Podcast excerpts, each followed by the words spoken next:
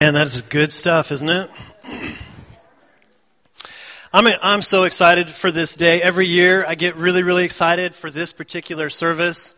Easter's great. There's stuff throughout the year, but there's something about this service that just really gets me going.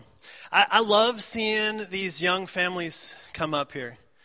And there, there's a lot to that, right? They're, they're young families. Some have older kids, and they're on the end of the train, and some are first new, first time, and they're scared to death. Do you remember being there?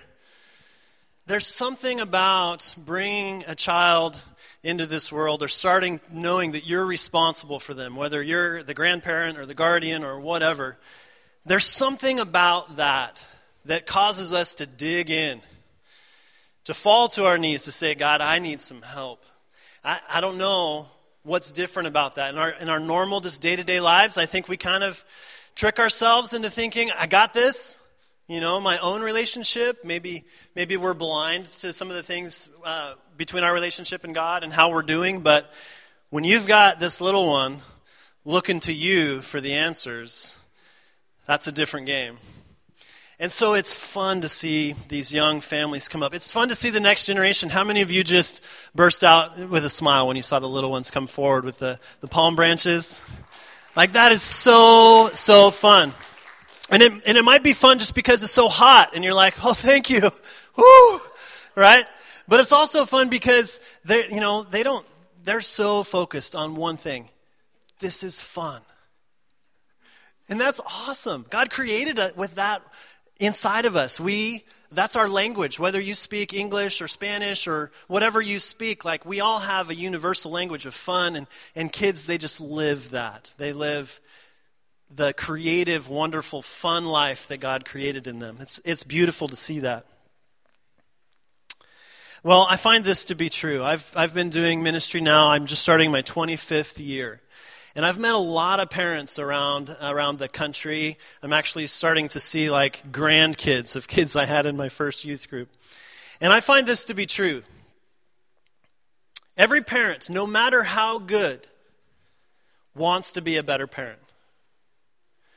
Every parent, no matter how good, there are some great parents, and there are some, you know, the rest of us. Every parent wants to be a good parent, a better parent. I've found that to be true. I've also found this to be true. Every parent, no matter how good, needs help from somebody else. See, parents, they have the most amount of influence in the lives of a kid. They're the day in, the day out, the highs, the lows. There's no doubt about it that, that you have the most amount of influence on these young ones. But no matter how good you are doing at that, we still need some outside help. We need to surround ourselves with other people that have the same values, the same thoughts, that can say the same things when you're out of the room as when you're in the room. And that's part of being the body of Christ to have other people help you move them along. We see this throughout biblical history. They really had a better idea than we do of raising the kids together. Which leads me to the next thing that I get really excited about. I get excited about the church being the church. I mean, the church on mission, on point, getting things done. It's really easy for every church to say, oh, yeah, love God, love people. Cool. Where's my coffee? I mean, we are kind of quick to say, yeah, yeah, yeah, we know. But there's something different about a church that's on point. They recognize this is what we do and this is how we do it. This is how we get things done. There's something that's just very, very overwhelming about that kind of church. And I love to see when suddenly the entire church is just really, really excited. One of the things that drew me to this church is because this church put their money where their mouth was.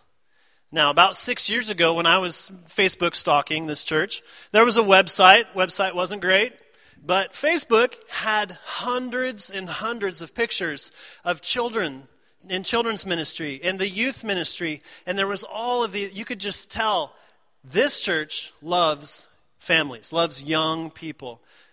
And that's what drew me here. And, and thousands, hundreds of thousands. I, I, don't even know how, how much money it was, but how much money was put into building the youth center and the children's center and all that stuff before, like a lot of churches, would build a new sanctuary for the adults. But that's not Trinity's love. Trinity's love is of Jesus and seeing Jesus impact young people and families. It is a beautiful thing to see a church on point. To that, I love seeing God show up and, and tell us some stories, to see lives change. Today, we get to see these young families. We start a relationship with the, the young ones and get to see them take their next steps. We get to see older families speak into the lives of these young families and just continue to figure it out themselves we get to see all sorts of beautiful stories. In just a little bit, we get to share some stories back here people taking their personal decision, right? That's not their parents' decision, that's not their church decision, that's their decision. To say, you know what? I'm going to draw a line in the sand. I'm going to stand for Jesus. Those stories are beautiful. I often uh, will joke with the other pastor and say, I will fight you to be back there in the baptism. Like, I'm going to be back there. Because I love that front row seat of just people saying, I want to take this next step. I love that. I love it. There was a long time in my, uh, in my ministry career where the church didn't quite pay enough. And so they would bless me by allowing me to be a janitor. Now, I say that I say that jokingly. I really do mean it. It really is a blessing to be able to just know that you're doing business. You know, it would be one thing to just be frustrated, ah, I have to take out the trash, I have to wash the windows, vacuum the floor. But really, it's just evidence of we're doing stuff. We're in relationship with people, and that's evidence. We're, we're cleaning up. Well, I will sometimes joke with, uh, with Athena that I'll just go around and put like thumbprints on the windows just so she feels loved. but, but the thing is, is there's something nice about knowing that your, your work, your effort did something. And there's something about spiritual growth that, well, it's invisible. It's, it's spiritual. We don't often see that personal relationship that, that people have. We don't see that. And so that's what I love about days like today, where you see people, there's evidence of their choosing to take next steps. You see, these young people, they didn't just walk up here this morning. They said, hey, I know that I need to step up my game. I know that this little one is going to need a strong Christian parent. And I need to be that strong Christian parent. And so they come up here, and really, you didn't see this so much, but I guarantee you, these young parents are saying, Lord, church, help me. I can't do this on my own. Older parents, don't forget that, uh, that you got to stay in the battle. Just because you've, you've been up here before and dedicated, or maybe your kids are done getting baptized, you might be further down the road, but you've got beautiful scars that can help other people to know how to lead themselves and lead their families, their friends towards Jesus. Don't be silent. When, when Becky says, Church, do you agree to this? It's really easy for a lot of us to say, Yeah, you do the work. But we forget that we have a part of this in this process. The easiest and yet hardest thing for us to do is to pray.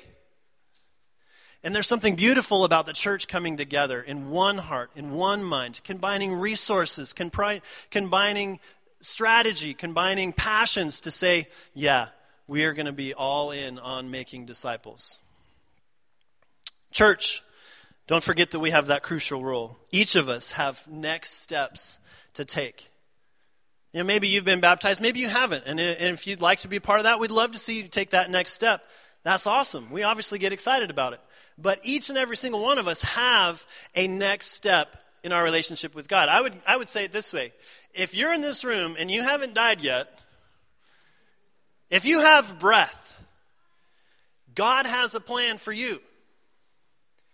You see, I think that if you're mature enough to go to heaven, He will take you there. That means the rest of us, we've got some growing to do. We've got some next steps. And there's something that we have to offer to somebody else. That's the way He has it set up. Today, we get to come together and we get to be taught by one another. Aren't you grateful that we have a God who has revealed himself? That we know him through his word and also through how he works in the lives of other people. You just know through the Holy Spirit, that's a God thing right there. And I love this kind of service where we kind of get out of the quiet Baptist mode and we go, hey, that's exciting. Woo! You know, we get to clap. We get to say amen. If you want to stand up and dance, like, I'm not going to hold you back. That's between you and the Holy Spirit. But we get to be excited. We get to be reminded that God is alive and well, and He has a plan, and He is not slowed down by how we mess things up. He keeps moving. He keeps changing lives, young and old. God is good. Amen? We get to be challenged out of the mouths of infants and babes from wise sages, we get to challenge one another. We get to be the church. So this morning, let's encourage one another. Let's be encouraged by what God has done and who God is. Let's pray. God, we thank you that you are a good, good God. And God, we thank you so much that we've got some of these, these signposts, these little stops on the road where we can just pause and we can be encouraged. And God, sometimes I, I admit I, I get a little bit lost in, in some of the down times. And so I just thank you for these times where we get to see you show up and we get to see you changing hearts and minds and lives. And God, I thank you. There's so many of these stories that, that we were once lost. We were once confused. We once didn't know, but now we do. God, I pray that you would continue to do that more and more and more. And God, I thank you so much. We can't do this on our own. We need you. I thank you that you make beautiful things. Amen.